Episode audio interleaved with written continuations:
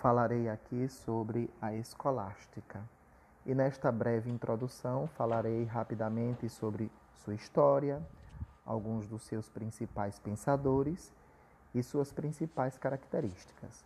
Veremos também sua importância para o pensamento ocidental e sua influência em movimentos posteriores, assim como a, a, a sua influência nos dias de hoje. Muito bem. A escolástica é parte da época que por muito tempo foi compreendida como a idade das trevas, mas que na verdade de trevas não teve nada. Entenderemos por quê. Ela seria melhor que chamássemos Idade Média, período de que a escolástica faz parte da Idade da Luz, pois foi lá que muito da estrutura social e intelectual que temos hoje surgiu. É, a escolástica surgiu na época que pode ser compreendida como o ápice da cristandade. A idade, é, a idade Média foi a época em que o cristianismo alcançou uma estabilidade institucional e intelectual que não é comparável a nenhuma outra época, né? E também a escolástica surgiu com o seu grande mestre Santo Tomás de Aquino, pois ele foi um dos principais pensadores da escolástica. Foi ele que, na esteira dos comentários produzidos pela filosofia árabe da época, batizou o pensamento do filósofo grego Aristóteles. Por isso, Tomás de Aquino, como afirmou é, outros grandes filósofos da época, em sua história das idades políticas, foi o ápice intelectual da escolástica. Obrigado.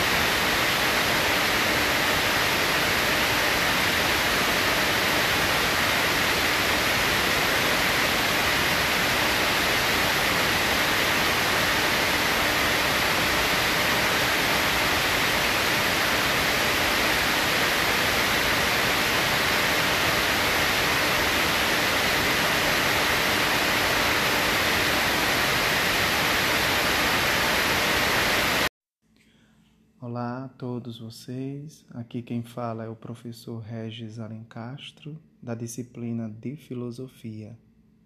E para você, mulher, minha singela homenagem. Fico muito feliz em conhecer tantas mulheres incríveis na minha vida e hoje gravo esse áudio para homenageá-las. Vocês todas são incríveis e merecem todo o respeito do mundo. Aprendi muito com minhas amigas, minha mãe, avó e minha esposa. Sinto que ainda tenho muito o que aprender. As mulheres são fortes, capazes de tudo, inteligentes, doces, quando podem ser, e me inspiram todos os dias. O mundo pode ser muito melhor se ouvirmos mais as mulheres. Por tudo que vocês representam, pela força, pela garra, pela ternura, mulheres, vocês são o melhor de nós. Vocês merecem todo o respeito, apreço, admiração e afeto.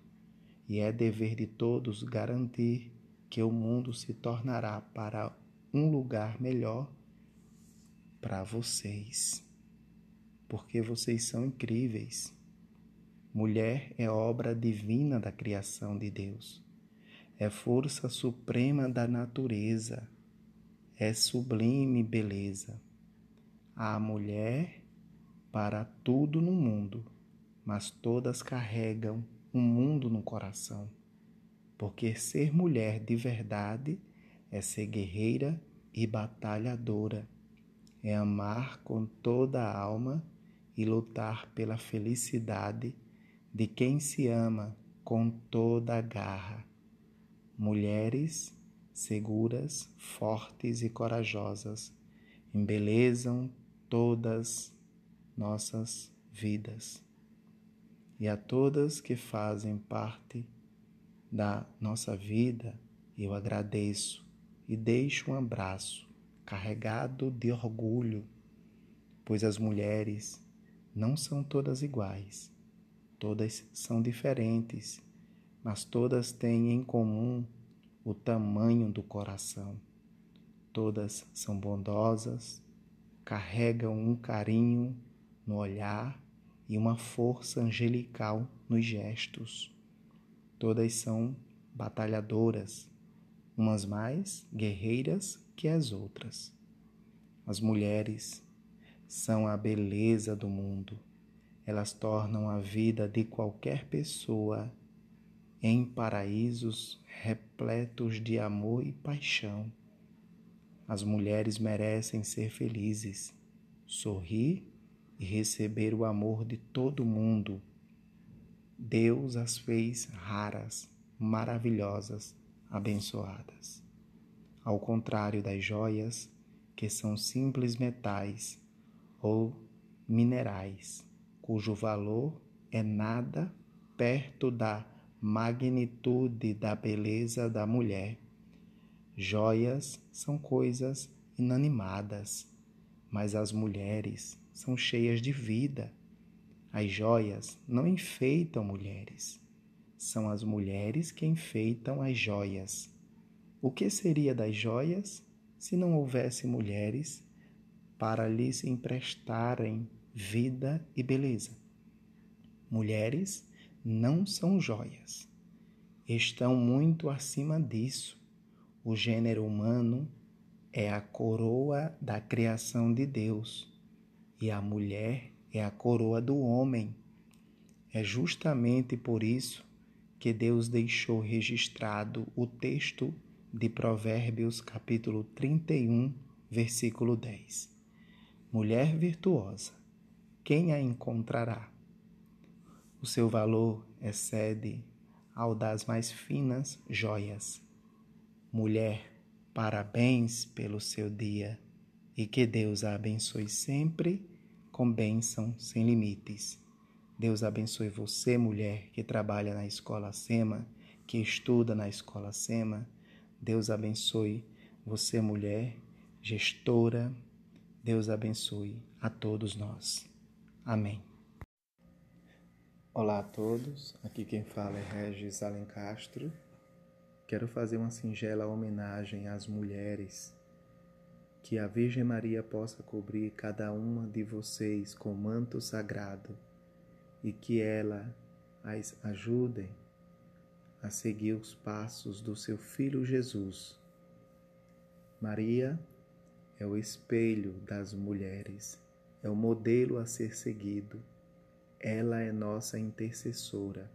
Por isso, neste dia, clame a intercessão de Maria e ela pedirá o teu filho por nós. Nossa Senhora é mãe, é intercessora e é modelo de virtude, de castidade e de pudor. Que a Virgem Maria possa abençoar as mulheres do mundo todo. Que Nossa Senhora possa iluminar a tua vida, mulher. Olá pessoal, aqui quem fala é o professor Regis Alencastro, professor de filosofia de vocês e com o projeto de xadrez na escola. Então quero falar aqui das cinco, é, cinco benefícios do xadrez. Mas antes eu quero falar primeiro das regras e noções preliminares, pois o xadrez é um esporte intelectual, é uma luta de gênios de persistência que se desenvolve sobre um tabuleiro, igual ao de damas, né? É a mesma coisa. Então, os elementos utilizados são o tabuleiro com 64 casas, são 32 brancas e 32 negras, certo? E tem um relógio, mas aí a gente vai usar esse relógio quando tiver com a prática mesmo, quando a gente pegar a prática porque ele é utilizado em torneios. Aí a gente vai criar o nosso torneio escolar, tá bom? E as peças são 16 brancas e 16 negras, através das quais a habilidade, o poder de concentração, a capacidade de antecipação, as experiências, as manobras táticas, a estratégia, a paciência e, sobretudo, a tranquilidade influirão no resultado da partida. Então a gente vai aprender tudo, vai é, ter uma regra. Eu vou ensinar vocês como jogar, como é, buscar o, o, o jogo e como movimentar as peças, pois as peças estão divididas em brancas e pretas, certo? Detalhe aqui: quem inicia com as peças brancas sempre é o primeiro a dar o, é, o início, né? a dar o, o, a partida do jogo, né? É a regra do jogo de xadrez. Sempre as brancas iniciam. Muito bem. E, é, pretas e brancas iguais em número e forma força também, certo? Que se movimentam segundo as convenções do jogo.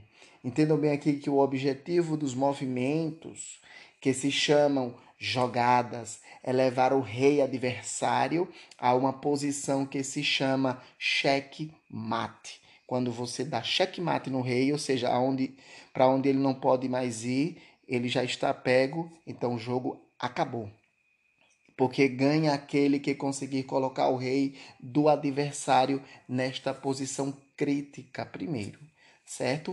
O xadrez é igual a toda arte e toda ciência, só se desenvolve com a prática e o estudo, que é o que a gente vai fazer ao longo deste ano. Então, tentaremos, através de exemplos, fazer com que as regras do jogo se incorporem rapidamente ao seu conhecimento porque não é difícil, tá? Em menos de dois meses vocês vão pegarem a prática, para que possam assim fixar com acertos as suas prime primeiras experiências do xadrez, tá ok? Então, o xadrez exercita e melhora a memória também, bem como a capacidade de concentração e o pensamento crítico, né? Na prova do Enem, vocês vão tirarem de letra a partir do momento que vocês aprenderem a jogar xadrez. E porque este jogo de, de tabuleiro ajuda igualmente a socialização, favorecendo a integração de jovens, adultos e crianças é, em ambientes escolares, que é o nosso caso. Então, o xadrez também ensina aos mais jovens que as regras devem ser respeitadas Né? O xadrez ajuda a melhoria do rendimento de todos os jovens e adolescentes na aprendizagem, aproveitando a capacidade lúdica do ser humano. Portanto, este jogo, queridos alunos, implica colocar à prova múltiplas alternativas, prevendo os gestos do adversário e supõe a aplicação e estratégias em função do objetivo a alcançar, certo? Então, ficamos por aqui. Espero que vocês tenham gostado dessa primeira e espero que é, isso tenha chamado a sua atenção. Vamos fazer a experiência? Vamos conhecer esse jogo de regras e estratégia? Espero por vocês. Juntos aprenderemos. Muito obrigado e um abraço fraterno. Olá a todos. Hoje, 19 de março de 2021, dia de São José. Homem simples, trabalhador, responsável, um homem santo que em tudo buscava agradar a Deus e em tudo obedeceu ao Pai. São José é uma figura muito importante no Evangelho, exemplo de homem de Deus, justo, pai adotivo de Jesus, esposo de Maria, homem viril, casto, que trazia em seu coração um profundo desejo de ser de Deus, mesmo que lhe custasse. Quando Deus o falava, ele respondia com atitudes concretas. Não olhava as dificuldades mas seguia a voz do Senhor. Queria corresponder aos planos de Deus. Ele acreditava e se lançava na providência divina. No Evangelho, por exemplo, pouco se fala da sua vida, mas o exalta por ter sido um homem justo. Em Mateus capítulo 1, versículo 19, diz que José, seu marido, era justo, não queria denunciar Maria e pensava em deixá-la sem ninguém saber. São José foi um homem que ouviu e realizou concretamente os desígnios de Deus. Fico a imaginar São José acompanhando a gravidez, o parto, o crescimento do Filho de Deus, as primeiras palavras e os seus primeiros passos, a infância, a adolescência, a vida adulta. Como um bom pai e esposo, cuidou de Nossa Senhora, estando sempre atento à providência e ao sustento de sua família. Ele se tornou santo na fidelidade a Deus através do cotidiano de um pai de família. Foi dessa forma que São José foi santo zelando, sustentando, protegendo e amando com gestos concretos a Deus através de sua família.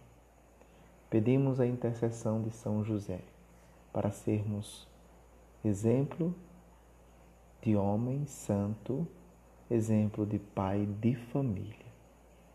Que São José interceda pelas nossas casas por nossa família e por cada um de nós.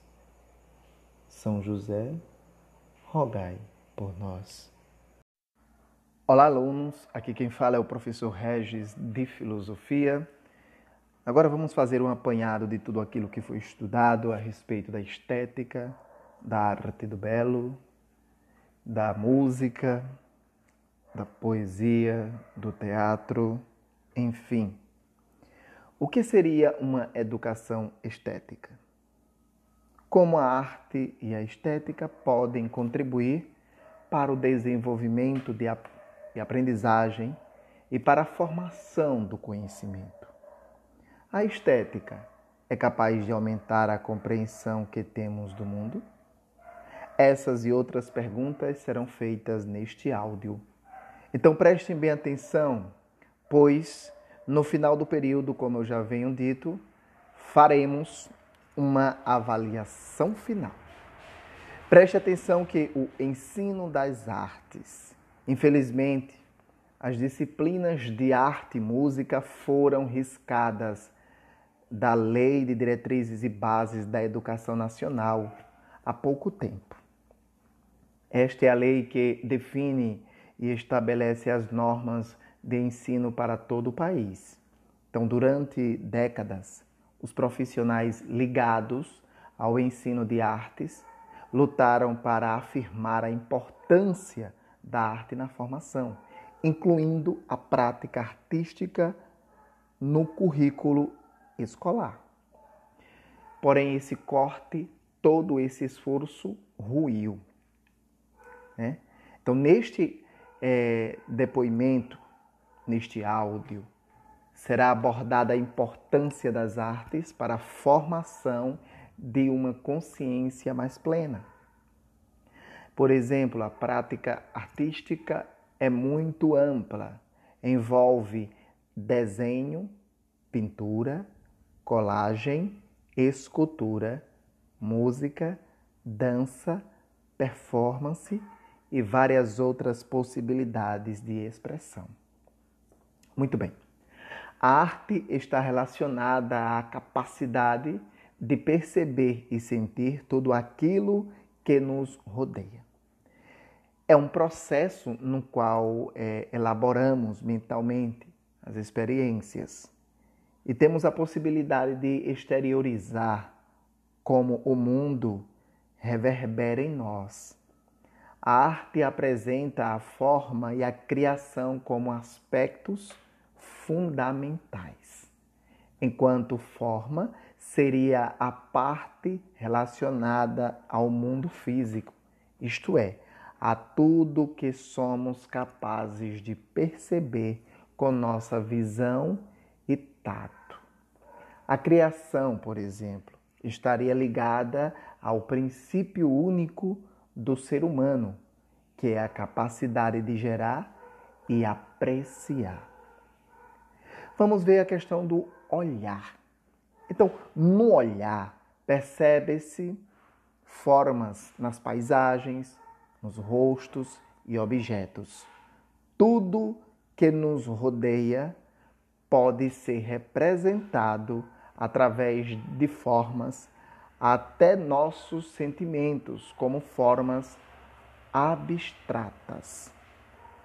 O melhor modo de transpor sensações e sentimentos sem usar palavras, quando elas parecem insuficientes, é a própria arte. Então, nossas percepções do mundo são transformadas em imagens. Nossas sensações constroem nossos sentimentos. E com esses dados, compreendemos o mundo. Pensamos sentimos, adquirimos consciência. A arte é capaz de proporcionar essa correspondência entre imagem e conceito, entre sensação e pensamento.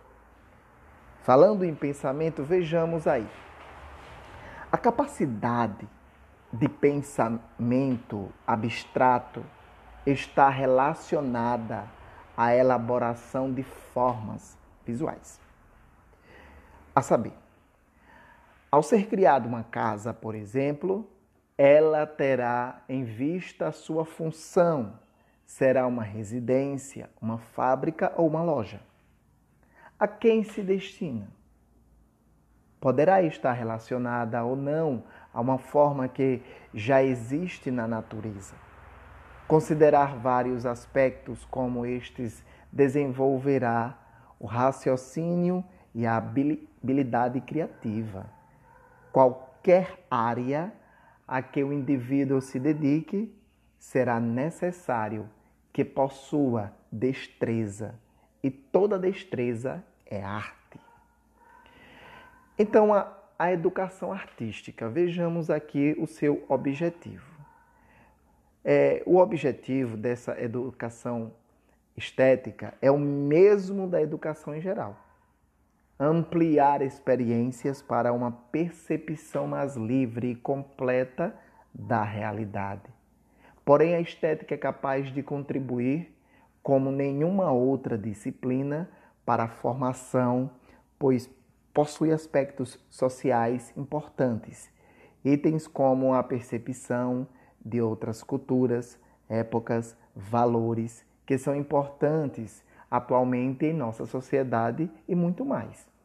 Então, tudo que nos rodeia traz um conteúdo e devemos estar consciente desses valores transmitidos, seja através de imagens da mídia, cartazes ou outdoor.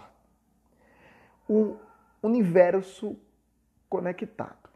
Vejamos aí, quando admiramos uma imagens tiradas é, do satélite, do espaço e nos deslumbramos com visões do cosmo ou percebemos como cada animal, planta ou ser, por menor que seja, percebemos que a harmonia é um conceito de coerência no próprio universo. Princípio esse que é fundamental da educação estética pois a estética vai muito além de compreender como uma cor acentua e modifica outra ou conhecer regras de composição em um quadro, por exemplo. Então, está relacionada à filosofia e, a, e ao estudo de toda a produção artística. A, possibilita a expressão das nossas vivências de acordo com a realidade que nos cerca. Então, abre espaços para que sejamos capazes de entender os valores de nossa sociedade e, a partir de nossas percepções do mundo, possamos construir nossos ideais e dar vazão aos nossos sentimentos. Saibam aqui que a arte e a estética permitem aumentar nossa capacidade de discernimento e têm um papel como nenhum outro de formação de uma sociedade mais consciente. Muito obrigado, fico por aqui e bons estudos. Narração da paixão de nosso Senhor Jesus Cristo. O Senhor Jesus, quando estava no Horto das Oliveiras, suando sangue, pedindo que o Senhor, Deus Todo-Poderoso, Pai, afastasse dele todo esse sofrimento. Mas contudo que não se faça a vontade dele, mas a vontade do Pai.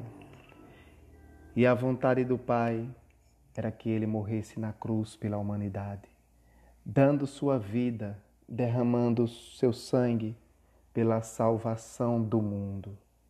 E assim o fez. Nosso Senhor Jesus Cristo entregou a sua vida pela salvação da humanidade. E junto com seus discípulos, ele dialogava, falava da sua paixão e morte, do seu sofrimento, da sua flagelação e quanto foi torturado, humilhado, apanhou muito, foi flagelado. Foi um flagelo sem comparação como vocês veem aí nessa cena, nosso Senhor Jesus Cristo apanhou absurdamente. Por aí a gente vê o quanto ele sofreu por nós, o quanto ele padeceu para salvar a humanidade, para perdoar os nossos pecados, para nos levar ao céu. E Nossa Senhora, nossa mãe Mãezinha Santíssima sofrendo calada, a Virgem das Dores, ela que sofre ao ver o seu filho padecer por todo esse sofrimento. Que triste ver nosso Senhor Jesus Cristo passar por tudo isso, toda essa humilhação e sua mãe sofrer calada, vendo apenas o seu filho entregar a sua vida pela salvação do mundo. Essa é a paixão de nosso Senhor Jesus Cristo. Esse foi o sofrimento de Cristo por nós, sendo flagelado, sendo humilhado, mas apanhou muito a ponto de estar quase morto. Como diz a palavra, ele perdeu a feição humana. Diante de tudo isso, nosso Senhor não deixou de amar a humanidade. Ele sempre perdoava, assim como perdoou a mulher adúltera. E abraçando a cruz, ele seguiu ao Calvário, aceitou a morte de cruz depois de ser flagelado, aceitou ser crucificado, humilhado e maltratado para salvar a humanidade, para dar uma vida nova à humanidade. Nosso Senhor sofreu todas as consequências, sofreu tanto que o que ele padeceu na cruz por nós foi o suficiente, segundo os santos, uma só gota de sangue que caiu por terra salvaria a humanidade. Mas ele não se conteve, ele entregou toda a sua vida até a última gota de sangue quando foi pregado na cruz.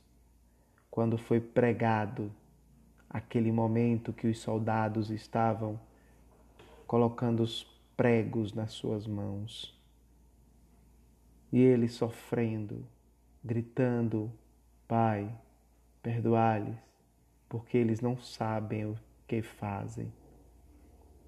Por isso, meus queridos irmãos, minhas queridas irmãs, nesta Semana Santa, nesta sexta-feira da paixão, vamos meditar na morte e paixão de nosso Olá, quero homenagear minha mãe, Maria de Lourdes dos Santos, né? Então, esse, esse vídeo, essa homenagem é para a senhora mãe. E quero que saiba que não passa um só dia sem que eu agradeça a Deus pela bênção de tê-la como mãe sempre que soube reconhecer e tive consciência da dádiva que a Senhora é. Mas hoje e depois de passados os anos é, de maior juventude, enxergo com mais clareza a mulher maravilhosa e guerreira que a Senhora sempre foi, mesmo distante, tá? Mesmo com esse tempo que a gente não se vê, mas eu sempre tenho isso da senhora, né? Sinto esse amor pela senhora cada dia mais. Porque a senhora é um orgulho para mim. O fato de ter nascido da senhora, de ter aprendido a viver ao seu lado, tudo isso eu considero o maior privilégio da minha vida, da minha existência. Devo quase tudo a Senhora, e sei que jamais vou poder recompensá-la com justiça por tudo, mas vou tentar. O meu amor, admiração e respeito são eternamente seus, e minha de dedicação à Senhora jamais terá fim. Prometo cuidar da Senhora, mesmo distante, como sempre a Senhora cuidou de mim Prometo amá-la, como sempre a Senhora me amou. Minha mãe, minha maior homenagem a você será feita com minha vida, que vou viver sempre em função dos seus ensinamentos e do meu amor que eu sinto por você. Então, que neste Dia das Mães, Senhora continue firme e forte Deus dê muitos anos de vida, Senhora, e em breve nos veremos. Que a Virgem Maria possa abençoar, iluminar a vida da Senhora cada dia mais. E que Deus possa cobrir a Senhora de bênção e de graça. Feliz Dia das Mães, um abraço. Essa é uma homenagem do seu filho Regis Alencastro, do seu neto José Afonso e também da sua nora Cristiane Maria. Feliz Dia das Mães e um abraço. Olá pessoal, aqui quem vos fala é o professor Regis. E aqui eu quero falar sobre a importância da saúde, iniciando com o surgimento da medicina. A atividade médica surgiu há milhares de anos. No Egito antigo já eram realizadas cirurgias bastante complexas, mas foi na Grécia antiga que a medicina se desenvolveu, onde surgiram as primeiras técnicas na arte de identificar os sintomas das doenças. Também na Grécia nasceu Hipócrates, considerado o pai da medicina. Os conceitos da medicina pouco avançaram depois dos gregos. Durante muito tempo, os médicos recorriam à sangria como forma de cura para quase todas as doenças. Apenas no período do Renascimento é que os médicos buscaram explicar as doenças através de estudos científicos e testes de laboratórios. Mas nada disso seria possível sem a figura do médico. É ele quem identifica os sintomas, escolhe o tratamento e medicação mais indicada. Aplica seu conhecimento na busca de uma melhor qualidade de vida para seus pacientes. O médico alivia a dor e o sofrimento, salva vidas, assim como as recebe para os médicos a homenagem. Para vocês, alunos também, que estão buscando essa vocação dentro da medicina. Amém.